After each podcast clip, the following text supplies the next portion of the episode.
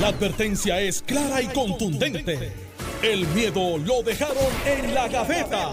Le, le- le estás dando play al podcast de Sin, miedo, de Noti1630. Buenos días, Puerto Rico. Esto es Sin Miedo en Noti 1630. Soy Alex Delgado y ya está conmigo el licenciado y ex gobernador Alejandro García Padilla, que le damos los buenos días, gobernador. Buenos días, Alex, a ti, buenos días al país que nos escucha. eh, por supuesto, agradecido de la sintonía y de poder compartir contigo y con el que acaba de llegar del bullpen y ya está listo en la lomita de lanzamientos. Carmelo Río Santiago, buenos días. Saludos a ti, Alex. Saludos a Alejandro. Saludos al que deja siempre los periódicos aquí regados. Joder, Iván, lados. Iván o, o- Eh, Los, los choppers, los...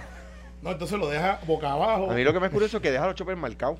A lo mejor fue un invitado. Hace como que como que marca No, las no, cosas que va a eh, comprar. Iván se sienta acá. Ah, ok. Ah, Ah, pues pues, Ramón, Iván, y eso, Es está, eso debe haber sido un invitado. Ramón, Ramón, Ramón marca Ramón los choppers. Mira, aquí marcó que va a comprar pasta de dientes. Estamos en radio, pero es que han dejado como 20 periódicos. Mira, ahí. oye, eh, rapidito, antes de arrancar, eh, nuestro pésame a la familia del juez Melesio. Sí. Es una figura que, que conocí desde que inicié mis, mis labores en, en, en los medios de comunicación, específicamente en los 20 años que cumplo ahora en el 2022.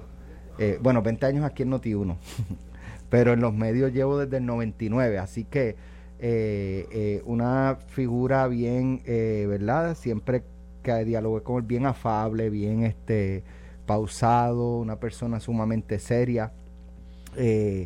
Y, y nada, nuestro, nuestro pésame y nuestras oraciones por su eterno descanso y, y nuestro abrazo solidario a, a su familia. Bueno, y, y- ah. y en el mundo del deporte, que ha, ha conmovido a mucha gente, sobre todo el área de, del sur, el, el deporte de pico de las escuelas, fulminantemente un tipo joven, tipo joven, eh, que todo el mundo lo conoce como Gerardo Mora, del Departamento de Recreación y Deporte.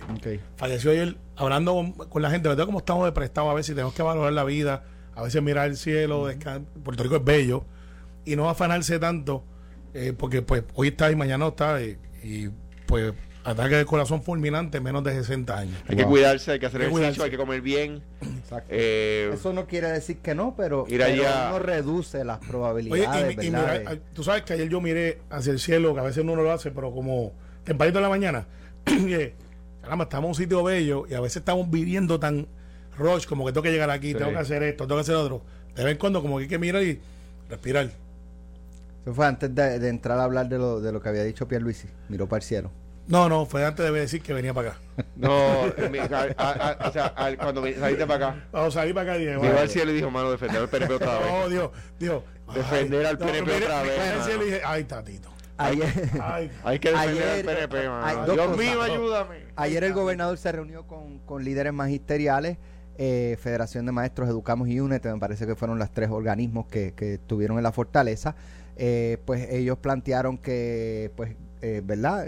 Y el discurso ha sido que por la manifestación, pues, se, se, se logró un aumento de mil dólares. La realidad es que esto viene desde el 28 de, de enero. un poquito antes.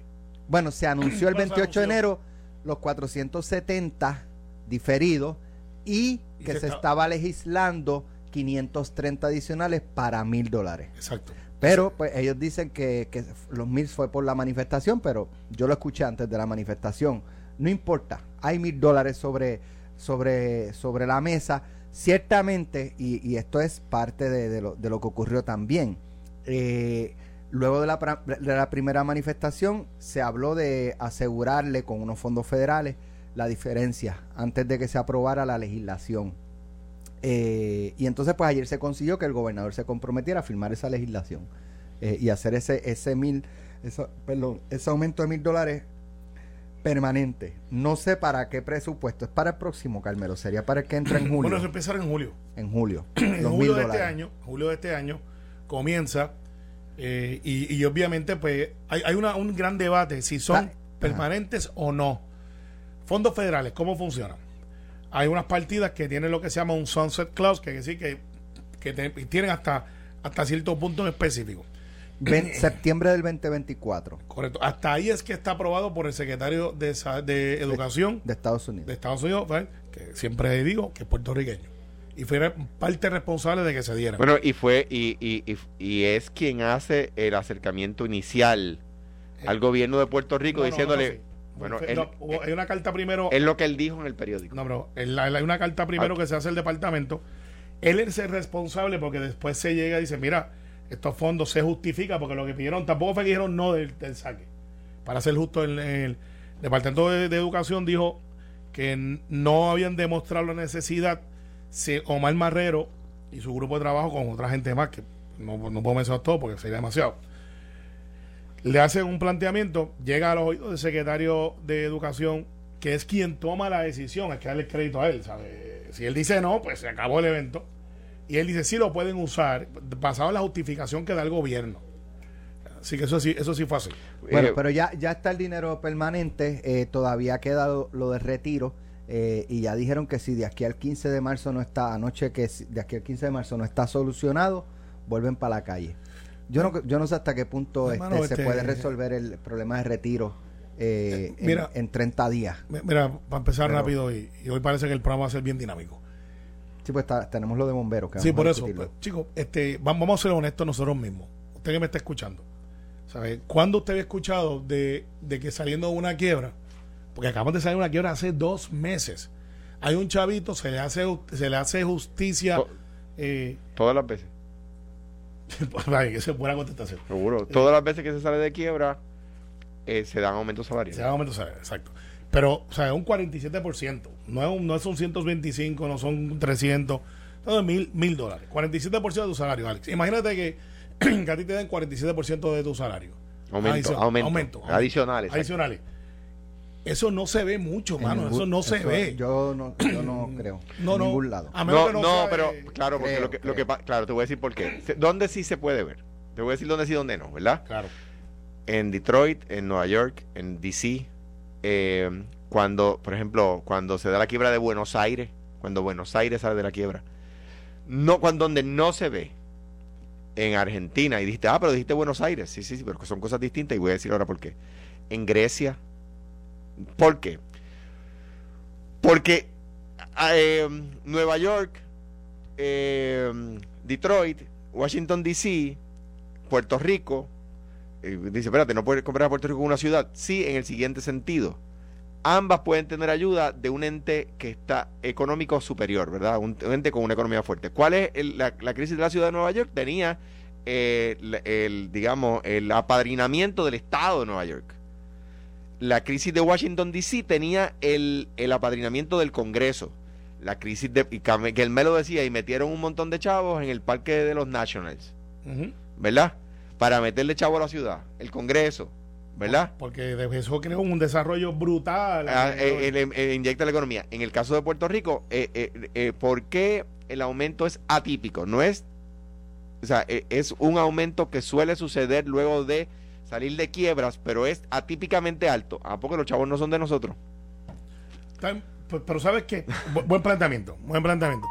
Pero entonces... Que no le quita mérito. No, no le quita Claro. ningún mérito. Claro. Ningún mérito. Eh, entonces, Alex, los bomberos, que vamos a tocar ahorita. Pero- Pues y- ahorita. eh, bueno, ahorita, por ahorita, pero entonces voy a pasarle por encima a, a- a ese tema. Vamos a llegar a los T1 de educación, que son los trabajadores 1, que son los que están en el salón de clase, que no, no, no se clasifican como docentes, tengo entendido, eh, que son los que están ayudando a los maestros, los que con niños de educación especial. Vamos a ver con los trabajadores sociales, que están en 1200, 1400. Pero no te quedes ahí. Vamos a ver con los principales escuelas que los incluyeron, porque había gente que decía, mira, a lo mejor no están incluidos, sí, están en los docentes. Pero entonces vamos a bregar, eh, porque también hay que bregar, si bregar con los bomberos, con los paramédicos. Vamos a bregar entonces ahora con, lo- con los correccionales que están mal pagos y están en alto riesgo, los oficiales de corrección. Vamos a bregar con los vigilantes, son 330 y pico, están en intervenciones, están armados y están ahí luchando contra el crimen también, y el tráfico de drogas y salvando los recursos. Entonces tú sigues y sigues y sigues y sigues. ¿Y cuál es el estándar si yo soy, por ejemplo, de los vigilantes de recursos naturales? Pues yo quiero mil pesos también. Pero, si, ¿pero de dónde salen los mil pesos? Porque si tú se los diste a los maestros, ¿por qué a mí me vas a dar menos? Si yo no recibo un aumento hace 15, 20 años, entonces correccional, yo estoy metido con los que ya están convictos allí, yo soy más alto riesgo del que está buscando al que van a, ser convicto, que tiene presunción. Entonces, Alex, lo que te quiero llevar con esto es, ¿qué es un servicio esencial y hasta dónde llego? Porque si tú me preguntas a mí, todos son esenciales. Pero el problema que tenemos es que ahora, en el caso de los maestros, yo no, mi hermano, no son los maestros, de los gremios que representan a los maestros han visto una puerta que creen que es amplia y que cabe todo el mundo. Claro, los maestros van a, bu- a buscar por los maestros. Y no se me faltaba más. Digo, y pueden ser solidarios con otros grupos. Claro. Pero entonces cuando vengan los bomberos, ¿hacen falta los bomberos? Lo que, lo que, lo, cuidado, porque aquí lo que puede pasar es que los maestros no digan, los bomberos no nos dejaron solos. Ah, pues Ahora vamos ahí- nosotros con ellos. Ahora vamos nosotros con ellos. Entonces, si tú me preguntas, ¿un bombero es necesario? Claro que lo es. Oye, y si los bomberos son necesarios, Los alguaciles. los alguaciles que están también ahí, ¿son necesarios? Perdóname, Instituto de Ciencias Forenses, que la directora se unió al paro. ¿Son O necesarios? sea, yo no digo yo que, que fue a- que, que- que no fue a trabajar ese día, Claro. pero pero hizo se manifestó el día de la manifestación a, favor de que se le aumente y, y, y pero la pregunta es, ¿son necesarios? Claro. Entonces, pues todo el mundo aquí es necesario, Alex, ¿sabes qué decir? Y sería bueno para un político, pues yo soy político. Me dice Eddie López, me dice los aguaciles. Sí, no, pero es verdad. Entonces, Alex, yo soy político. Lo digo, levanto la mano, lo escogí.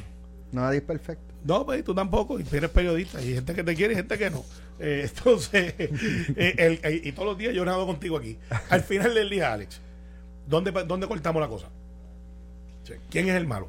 Entonces, yo creo que, y lo planteaba ayer en el hemiciclo, y vi que hubo una noticia aquí hoy que ha pasado bien por debajo del radar. El gobierno de Puerto Rico hoy, esto es una autocrítica y falta de comunicación. No conmigo, sino con el pueblo. Hay un plan de redistribución, de retribución para todos los empleados públicos.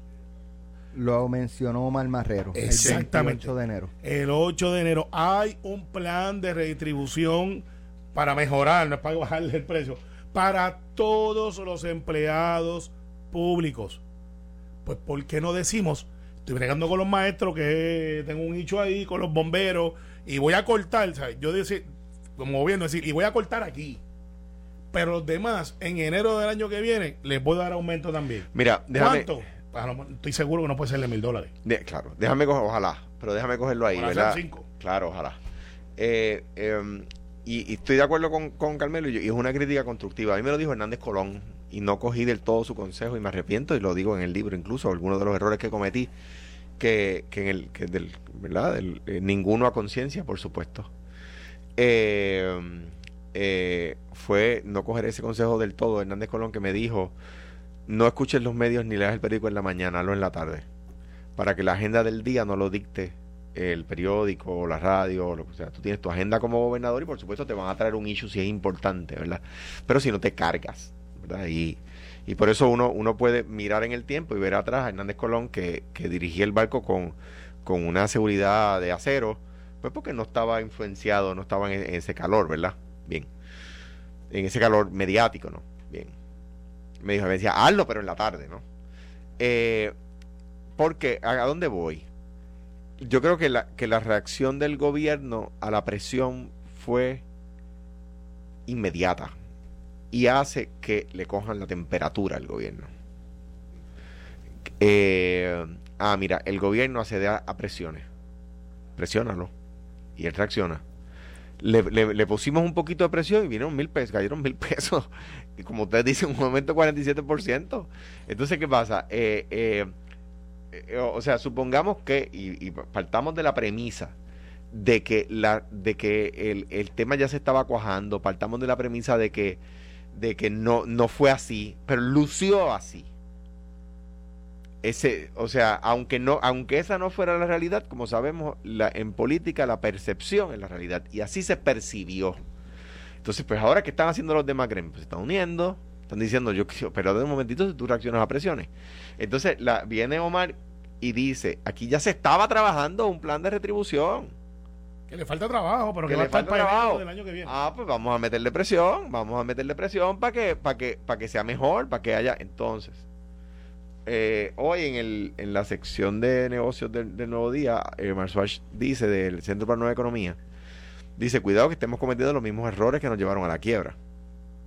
A mí eso es lo que me preocupa, que garanticemos gastos recurrentes con fondos no recurrentes. Y eso pues es una preocupación, ¿verdad? Que tengo. ¿Por qué? Porque ahora tenemos un, un, pues, un respiro, ¿verdad? Un poco un área que, que la reestructura... ¿Por qué podemos hacer esto? Porque reestructuramos la deuda. Por- por- podemos hacer esto porque se reestructuró la deuda. Ah, pues todo el dinerito que ahora tenemos, que, que se supone que metamos en acelerar la economía, como decía Carmelo que hizo, que hizo el Congreso con el Parque de los Nationals, que nosotros lo hagamos con ese dinero, lo utilicemos para apagar Y fuegos. te digo algo. Y no digo de los bomberos, digo no, para apagar fuego, es decir, yo- para apagar la presión de hoy. Te digo algo. La deuda le toca pagarla a quién? A todos. A No, todos. es una derrama. a todos. Es como si un Bajamos el pago, bajamos el pago de la deuda, ¿verdad? Entonces distribuimos el ahorro en los empleados públicos. Pero el sector privado le toca seguir pagando. que a son el to- como a 80%. todos. Que es el 80%. ¿Por qué no se distribuye entre todos? ¿Cómo? Bajando contribuciones. Por ejemplo, la, la, Un y la, ejemplo. y la, y la- Pa- la- para, para que, porque el que nos está escuchando ahora mismo le, le toca pagar esa deuda, también. pero no recibe nada con el ahorro. La única ventaja, la, la único, estoy de acuerdo con lo que estás diciendo. Solamente voy a decir un dato que, que hay que meterlo en la ecuación, no- no- que no lo contradice, pero, pero entra en la Digo, ecuación. no es todo el dinero. Vamos a hacer los Porque- ajustes para los servidores públicos, pero, Pero- también separemos una partida quizás para darle un alivio Pues al claro, pueblo. pues, pues lo, lo único, en donde único se beneficia la empresa privada es que esos maestros y esos empleados públicos que se van a beneficiar del plan de retribución y toda la cosa, trágicamente en Puerto Rico no tenemos eh, Cultura de ahorro. cultura de ahorro y van a salir a la empresa privada a gastar ese dinero. Y van a, a comprarse otra casa o, a- o sea, ahora van a poder Otro pagar, carro. van a poder hacer un pagar hipotecario mayor, ¿verdad? O van a comprar otro carro, van a cambiar el carro, van a entonces van a... com- El problema es que los empleados públicos y los empleados privados en Puerto Rico, o sea, todos, hacemos con nuestro dinero lo que el gobierno hace con nuestro dinero, que es que comprometerlo de inmediato. Y eso, de nuevo, yo, yo eh, les exhorto a que escuchen, ¿verdad? Pero, por ejemplo, el programa que hacemos los miércoles aquí, justo antes de, de- del nuestro, eh, de tu, mi- tu dinero seguro, Seguro. Eh, y grupos como ellos que, que, que te ayudan a no comprometer tu, dinero en gastos, sino también dejar un poquito para ahorro, para tu futuro, para tu retiro, ¿verdad? Eh, o sea, yo, yo me tengo que pagar mi retiro.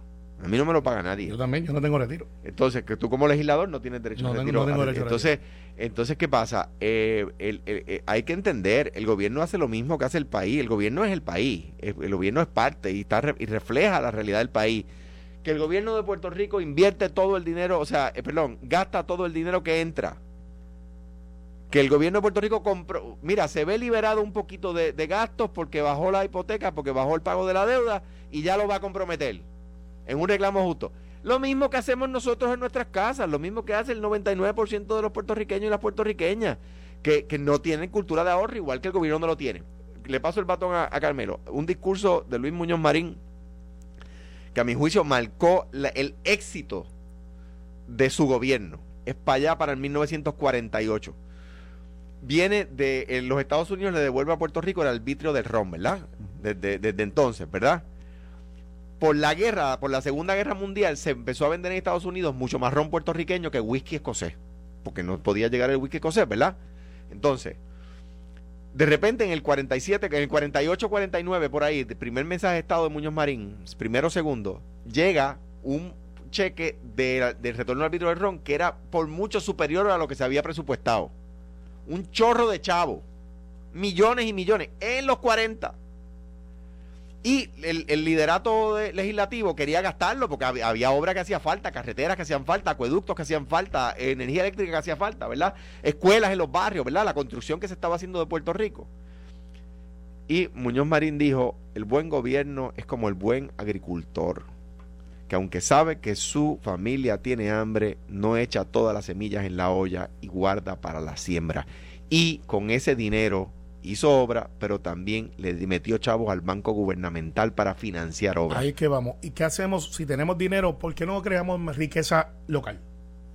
Eh, ¿Y cómo tú creas riqueza local? Me lo, la explica- economía. me lo explicas luego de la pausa. Estás escuchando el podcast de Sin, miedo, de Noti1630.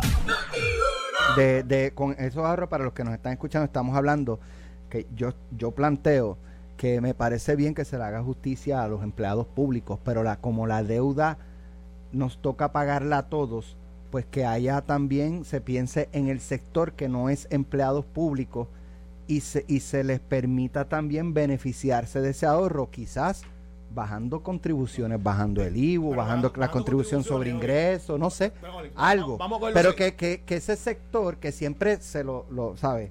Lo latigan y muy pocas veces... Digo, este, una cosa buena es que si bajas contribuciones también se las bajas al sector público. Sí, Sí. El empleado público pero, ahí tiene- pero, pero el sector bueno, privado recibe algo. Es bueno porque hay double whammy para, Sí, para el pero empleado no público double whammy porque sube el salario y baja Pe- contribuciones. A pesar de que estoy de acuerdo con ustedes en, en el planteamiento, porque nos beneficiamos todos, esa derrama no da. No da para crear riqueza, porque va a pasar lo que dice Alejandro. Vamos a salir a comprar cosas que queríamos comprar, que antes quizás podíamos vivir sin ellas. El, el, el humano es así. Y, y pues vas a tener algo que no necesariamente crea un ambiente económico. ¿Cómo lo hace? Banco Gubernamental de Fomento. RIP. Sí, sí, se murió, sí, es verdad. Pues tenemos que revivirlo. Tenemos que revivirlo. ¿Por qué? Porque Alex Delgado, estoy seguro que como yo, Alejandro ya dio el charco, brincó el charco, ya tiene finca, está en esas cosas más sembrando. En general fue mi bisabuelo que su tía se la, se la dio. Está bien, pero, O sea que- pero, pero, pero, tanto, Alex Delgado se quiere comprar una finca. No tiene los chavos. Va al banco. Antes de que alguien vaya a... Es un ejemplo, es un a- ejemplo. a- Si Alejandro va a venderla, me va a llamar a mí primero. Eso es la. Está bonito. Digo, tendría, tendría que hablar con mis hermanos. Sí, hablamos con ahí. este, eh, entonces, antes, antes de que alguien brinque a conjeturar, está fue, bien.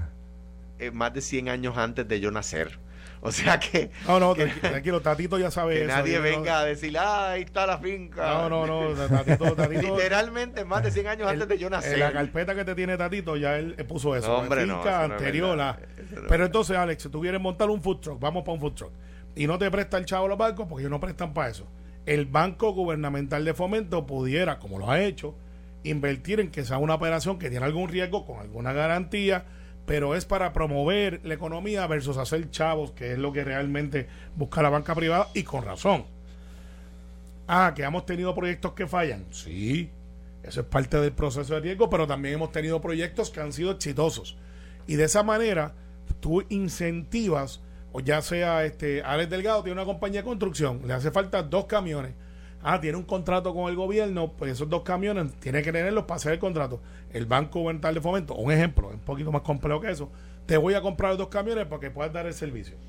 Y entonces Ale- Alex creció. Y así por el estilo, Alex crear riquezas no es darle dinero a la gente. Eh, ¿sabes? Porque tienes que darle entonces a todo el mundo lo Es suficiente. invertir en cosas que, Que a su vez creen más dinero. más exacto. dinero.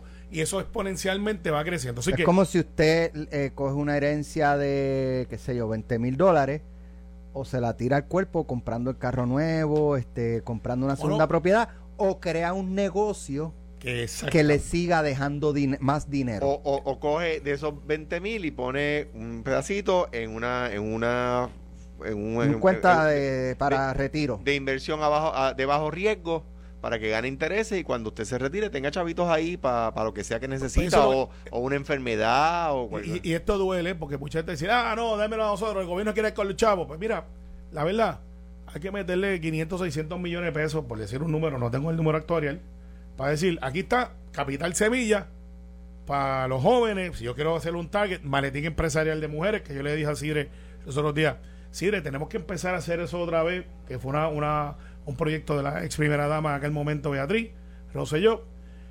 Pues mire, es una buena idea. Estoy seguro que tú daste algunas ideas buenas para desarrollo. Me acuerdo lo de las fincas cooperativas. Bueno, el, el proyecto de ley, que está, la ley que está en vigor, Que- de hecho, que- un- jóvenes a cada rato me dicen, me estoy beneficiando de su ley, que los primer, hasta los 26 años no pagan contribuciones. Exacto. Entonces, pues tú tienes una finca de jóvenes que salieron de la escuela de, de RUM o de, de la Poli. De hecho- y, y- y tienen, y son agrónomos y pues, boom, los tienes ahí con una finca. Fincas familiares. Fincas familiares. Eh, para mí eso es un gran proyecto.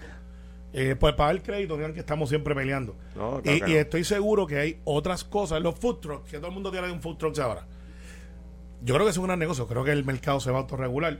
Pues vamos a crear unos espacios para que los food trucks. Ya me dio Eh, hambre. El nene tuyo que está, que ya está el nene, que tiene una, una marca de él, que como él hay muchos de esos millennials que están haciendo eso. Pues mira, vamos a coger esos muchachos, vamos a darle entrenamiento y vamos a crearle las plataformas y vamos a ponerlos, Eso se supone lo haga la academia, sí, la Sí. universidad. Digo, donde él está lo hacen. pero está en pro gobierno, gobierno. Vamos a crear Claro. capital, vamos a coger esos muchachitos empresarios que están virtual ahora mismo, que están haciendo inventario, que están creando y vamos a darle exposición, pero vamos a hacer algo mejor. Si tengo que comprar, como gobierno, voy a darle a esos muchachos la oportunidad porque nivel los estoy financiando. Así creas capital. Muy bien. Me parece que me parece que, que hay también mecanismos de, de- de donde todo el mundo se beneficie. Por ejemplo, nosotros dejamos ya eh, el diseño, no el diseño, eh, con permisos la extensión de la, de la autopista de, A- de Atillo hasta Guadilla. ¿no? Hasta, hasta Guadilla y luego el tramo a Mayagüez es más sencillo. Hay varias luces que hay que eliminar, pero se pueden hacer elevados porque están más separadas y hay, y hay mucho espacio alrededor de la carretera donde se complicaba era. Porque, porque, porque, ¿Por qué lo hicimos? Número uno, para evitar lo que algunos inversionistas, algunos especuladores querían hacer, que era hacerlo campo traviesa, que era partir las vaquerías, ¿verdad? Y toda esa zona agrícola y del calzo con una autopista. Y, La, lo- la Valoriotti era así, la- como la- la número 2 de Atillo, era con luces. Exactamente. Y se eliminaron las luces, se Exactamente, amplió pues, un y poco y se, hizo un y se buscaron los permisos y en el área del calzo y en el área de donde se iba a hacer campo traviesa se sembraron árboles que albergan el peligro de extensión y árboles endémicos para que a nadie se le ocurra hacer la campo, tra- campo traviesa y se hizo a propósito con recursos naturales. Ah, bueno, eso. Este, Eso- seguro, seguro, y ya, ahí se acabó. Entonces, ahí tú tienes una obra que nosotros no teníamos chavos para hacer, pero que ahora se podría hacer, que genera desarrollo económico, que mueve la economía y que luego facilita el desarrollo económico de las personas que van a hacer negocios, que tienen un negocio en, en Atillo, en Camuy, en Quebradilla o en Isabela, y que ahora ponen los, los, puertos más cerca de ellos, ponen los aeropuertos más cerca de ellos, ponen el, acceso a los servicios más cerca de ellos. Así tú, por ejemplo, la expansión de la cual siempre se ha hablado de la pista de Ponce, eh, para que se sepa, el aer- aeropuerto de Ponce eh, originalmente se había pensado en, en, en Juanadías, en Fort Allen. Eh, en Ponce, pedraístas en Juana Díaz. en pro- en- el problema en Ponce es el viento y una y una cor- corriente de agua, un riachuelo que hay en, no me acuerdo, creo en el lado este de la pista, si mal no recuerdo, eh, que impide expandir la pista y que, y que hace que hay ciertos horarios donde los vientos cambian, donde los aviones tienen dificultad para aterrizar allí, ¿verdad? Pues, pues ahí tú tienes un proyecto si se quisiera desarrollar. Claro, por ejemplo, cuando nosotros tratábamos de llevar más vuelos a Ponce, más vuelos a Guadilla, particularmente a Ponce, las líneas aéreas nos decían, pero si tú tienes el aeropuerto Muñoz Marín a una hora y cuarto, porque yo voy a poner un avión en Ponce? Entonces, para ellos no es... eh, imagínese que usted tiene su sede en Atlanta, como es la sede de Delta, eh, o en Nueva York, como es la de JetBlue. Dice, pero si aquí todo el mundo viaja una hora y media para llegar al aeropuerto, porque ustedes no pueden hacer eso. O sea, esa es su, su, su Es mentalidad.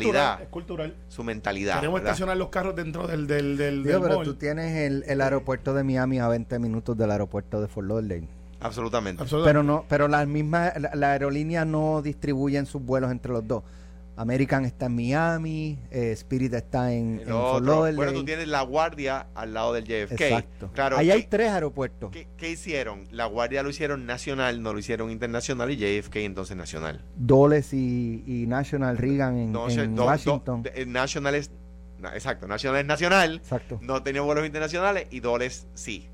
Eh, eh, pero, pero sí, es como tú dices. Entonces, pues, pues, pero son temas de desarrollo económico eh, eh, que pues, el arreglo al puerto de Ponce. Dice que era lo que planteaba Alejandro este Marswatch eh, del Centro para la Nueva Economía, que se está invirtiendo en los sistemas de retiro y que hay que tener cuidado con eso 11 veces más que los que se invierte en la Universidad de Puerto Rico. y, y, y que obviamente emplea en economía, es economista y ve estudios, también tiene, te va a decir que para que el sistema de retiro funcione hay que subirle la aportación de retiro. O sea, en vez de tú pagarle este un no sé cuánto es el porcentaje de retiro, ponle que sea un 5 para que realmente tú puedas recibir lo que tú, eh, es tu expectativa cuando te retires de un 50 o un 75%, tendrías que invertir, invertir tres veces más. Digo, no lo que sé si su, no sé si el mensaje de él es que se debe invertir más en la UPR que en el Eh, sistema el- de lo- lo- retiro. lo, que- lo está diciendo es ni- nivela, tienes que invertir en, la, en la universidad. Mira, solamente un paréntesis para saludar un- un- una, ¿cómo se llama? Un recuerdo atípico, me dice, pa- pa- para, aportar a la conversación, me dice, eh, tú, em, protegiste más, más de 600 mil cuerdas agrícolas en todo Puerto Rico, me dice se- 600 de ellas en mi distrito. Em, senador Chayan Martínez, ex senador del PNP, buen amigo, y me dice, me, recuerda ese dato, gracias Chayan, un gran abrazo. Y Alex, que no se me olvide, Moonlover, eh, su papá, que se mejore. A Teresita. A Teresita, está allá en San abrazo. Lucas en Ponce, un gran abrazo. Pues un abrazo. Y que nos Mira, escucha siempre. Acaba de romper, Bueno, acaba de ajá. romper la noticia que se enteran aquí primero. Obviamente Dale. la, la recibo antes que la reciban los medios, pero estoy aquí en Noti1, así que pa- Es que le acaban de enviar una carta, la recibo como 9 de febrero de 2022 a Rafael Tatito Hernández y a José Luis Dalmau. La carta es sobre la resolución conjunta de la Cámara 277. ¿Y quién la envía? Eh, la envía Carlos Mellado y la está enviando eh, el licenciado Jorge, Jorge Galva Rodríguez, director ejecutivo de ACES. Y es Haces el plan médico del gobierno. que la Correcto. gente- Es que la carta tiene tres páginas, se lo va a pasar a Alex para que la tenga ahí, porque pues ya debe ser. Pero ¿cuál es el mensaje? Carmelo, ¿estás seguro de que la, que Sí, la sí, carta te la enviaron para que la hicieras pública? Sí, sí, porque ya es la posición oficial. Cuando me la envía a mí, 15 minutos más tarde sale. Así que pues Ahí. dice que no que no están a favor de que se apruebe eh, la, la acción conjunta de- del plan de ajuste a la deuda, que no salió favorecida anoche o esta mañana por la madrugada, y explica por qué. Y explica que hay una negociación, que todavía no es el tiempo, ¿Y por qué el secretario de salud? porque hablan, recuerda que mucho del plan de ajuste la deuda tiene que ver con cuánto dinero se va a liberar. Es que la carta tiene tres páginas, pero sí hay una posición ya oficial de parte como, de- como la ponencia de salud y de ACES es esa. Exacto, diciéndole, miren, no hagan eso, eso, eso es parte de una negociación, eh, nos estamos a destiempo, esperen que se acabe una negociación que estamos terminando para ver cuánto dinero realmente tenemos, porque parece que sí, el plan ajustado está aprobado, pero para efecto del plan vital y lo que tiene que ver con, con el gasto, que recuerda que yo dije aquí Sí. que dentro de dos meses, cuando se apruebe el dinero que viene del Congreso, no vamos a tener que aportar del dinero del gobierno sobre mil y pico de millones. Pues aquí hay una, una posición de mellado. Alex, se la voy a pasar, son Dale. tres páginas, pero más o menos lo resumí. Y está como, como dice, Si quieres dársela a Alex antes de que la saquen y la sacan 15 minutos después de enviarte avance y dásela porque ya mismo la van a sacar.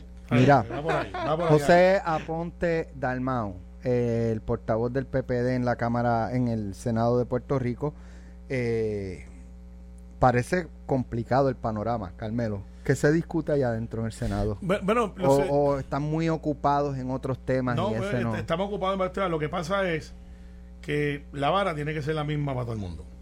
Este, para Albert, para Matías, para los que están, han estado ahí. Eh, ciertamente, pues, eh, no puede ser que porque Javier es el portavoz, y lo entiendo, de José Luis, es su primo, y lo escogió dentro de todo el grupo de su delegación, porque el portavoz es el hombre de- o la mujer de confianza. No es la primera vez que el senador Aponte Dalmau se ve en un incidente. pues, eh, hubo una ocasión y se reseñó en estos días que él empujó por la espalda al, al presidente de la Cámara. En aquel momento no era presidente, era a Tatito. Está bien, pero- era un pero- visionario. era, él, pero él hizo él- lo que la mitad no es a quién. No digas eso, Él- no. él hizo lo que es la a mitad No me solidarizo con eso. No me no es solidarizo con a ninguna quien es agresión. el gesto eh, que pudiera rayar en violento.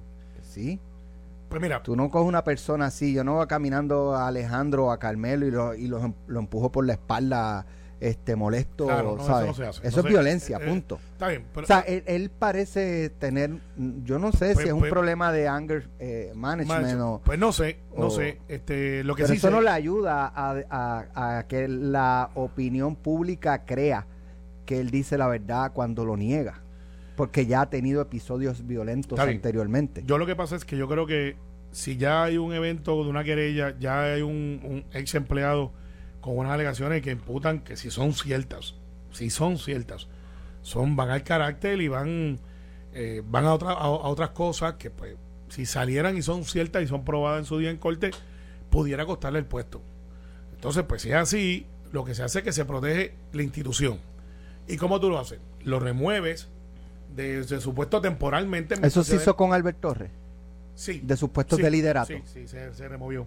Se removió. Eh, y lo, o sea, la vara es para el Pero, mismo a todo pero- el mundo. pero una pregunta, en el caso de Albert Torres, Hay una querella ética. José Luis Dalmao, el presidente del Senado, Lo refiere. eh, es quien radica la querella, Pues ¿verdad? debería ser lo mismo En, ahora. en el, espérate, pero vamos, déjame- vamos por parte. Eh, ¿Por qué lo hace José Luis? Porque las personas que podían presentar la querella, en lugar de presentar la querella, fueron a finanzas o a recursos humanos, creo que fue. para recursos En, en este caso, eh, eh, la, El la que- persona, la querellante. el querellante, el querellante de la policía, ¿puede ir a la comisión de ética y radicar la querella? Yo entiendo que sí. Pues, pues, pues me parece a mí que para que el cuerpo actúe, para que, como usted dice, para que el cuerpo, para que- como ustedes dicen, para que el cuerpo le aplique la misma vara a todo el mundo, tiene que tener, igual que en el caso de todo el mundo, una querella. Pero ha pasado el mismo ejemplo que tú das. como aquellos fueron los dos empleados o tres, no se me acuerdo, que fueron a la finanza y fueron a recursos humanos, Creo que fue recursos humanos. Me equivoqué, recursos me- humanos. me equivoqué yo al decir. pues José Luis de igual manera dice, he venido a conocimiento de una querella en contra de este miembro del Senado y al igual que hice con Albert Torres, lo estoy refiriendo, no lo estoy acusando, lo estoy refiriendo a la Comisión de Ética ya que pudiera este evento repercutir en una violación ética. Ah, la Comisión de Ética lo ve y de momento dice, mira, pues eso está viendo en el tribunal, eh, vamos a esperar que se acabe el tribunal ante Pero- nosotros asume jurisdicción, pudiera ser una posición de la Comisión de creo, creo que es distinto por la siguiente razón. José Luis Dalmao, el presidente del Senado y presidente del Partido Popular, al radicar la querella ética al senador de su delegación, tenía la información que los, los- las personas, ¿verdad? Los- el info- tenía, perdón, tenía el informe que hizo recursos humanos, ¿verdad? En este caso, no. En este caso, o sea, José Luis Dalmao no tiene nada más que la querella. O sea que no, Pero, no, pero es suficiente, lo que pasa es que... no, ahora, ahora mi entender es suficiente. está bien, pero cuidado porque también le pone eso eh, la, la carga a los senadores del PNP y a los senadores Sí, de Victoria mundo, Ciudadana que podrían radicar la querella. O sea, si. José Luis la puede radicar, la puede radicar cualquiera. Bueno, sí, en teoría. creo que Sí, no, sí. cre- creo que José Luis la podía radicar porque él tenía propio y personal conocimiento del informe. Creo que el, el- reglamento del Senado dice que el quien radica la querella tiene que constarle. Sí, pero también ah, se ha hecho, por ejemplo, en el caso de Matías, que salió bien, fue un tuit y la representante Nogales viene y radicó al lado de acá, no le constaba de por personal conocimiento, perdón, pero la radicó y se le da el foro. O sea, radicarla no quiere decir que es acusar. Radicarla es, oh, mire, tomé conocimiento que hay un miembro de su cuerpo y la ley dice, o la, la ley ética, que quien puede pasar juicio sobre sus pares es el Senado ha pasado esto con un senador miembro de, de su cuerpo. Comisión de Ética, vea esto. La Comisión de Ética pudiera asumir jurisdicción, al igual que pudiera decir, eso es un caso que está en el tribunal. Pero Vamos a esperar que... Lo que pasa es que yo no puedo, o sea, José Luis Dalmao tiene la misma información que tengo yo, que es lo que leí en el periódico o ver un papel que es una querella. Él, si no me equivoco, ¿verdad? Yo llevo ya, ¿cuántos? Eh, de- del 2012 fuera del Senado, nueve años, diez años Bien. ahora se van a cumplir. Si no me equivoco, dice que quien radica la querella tiene, pro, tiene que tener propio y personal conocimiento de los hechos y que la tiene que poner bajo juramento. Ahora, si esa persona Sí, tiene, en términos legales y estratégicos, eh, si esa persona tiene ya una querella en la policía y se está investigando, es conveniente radicar otra querella en el Senado y vayan Sí, dos sí, sí, investigaciones son dos cosas paralelas. No, porque no es una investigación. Acá se está investigando, cuando digo acá es fuera del Senado, la alegación de una agresión este y, y- y de una alteración a la paz, pudiera pensar yo, pues no he visto la querella. y, y otras cosas que se rumoran que pues no las voy a repetir porque pues sería injusto. Pero, pero son fuertes. Yo escuché una ayer que Por eso, me son quedé, fuertes, pero yo yo me no a- quedé asombrado. Yo, yo no lo voy a repetir para ser responsable porque sería injusto con el senador de ser falso. Y una vez uno lo dice, pues se queda ahí. Y por eso, eso es lo importante de que, de que tenga eh, conocimiento personal la persona que radica la querella. Por eso yo creo que José Luis no puede ser en este caso. ¿Por qué? Porque se presta a que, como tú decías ahorita bromeando, a que venga algún loco y diga que yo, que la finca de mi familia en Cuamo yo me la robé. Entonces, pues, eh, pero que se lo dijeron. No, no, no, tiene, tú tienes que tener Pero- conocimiento Pero, pero- pero verdadero. eso, eso va por ahí, se va a hinchar. Eso, Alex, no se queda ahí. Creo que José Luis debe tomar una vara alta. Eh, Dios sabe que le hace falta, porque tiene varios casos por ahí corriendo donde han sido muy laxos. Caso del alcalde de Guayama, el caso del alcalde alcalde de Mayagüez eh, y otros así por el estilo. Bueno. y parecería que miran para otro lado. No, cuidado con esto. Gracias. Derrotaron a Tatito. Gracias, Alejandro. Hablamos eso el lunes, lo derrotaron. ¿De qué tú hablas? Gracias. Derrotaron a Tatito. El presidente de la Cámara. Lo derrotaron. Los todos. Ferdinand me va a contar. Con- Ferdinand me va a con- contar. con- Connie Está escondido. Connie está escondido. Pelota dura lo que Esto fue, el podcast de Sin, miedo, de Noti1630. Dale play a tu podcast favorito a través de Apple Podcasts, Spotify, Google Podcasts, Stitcher y notiuno.com.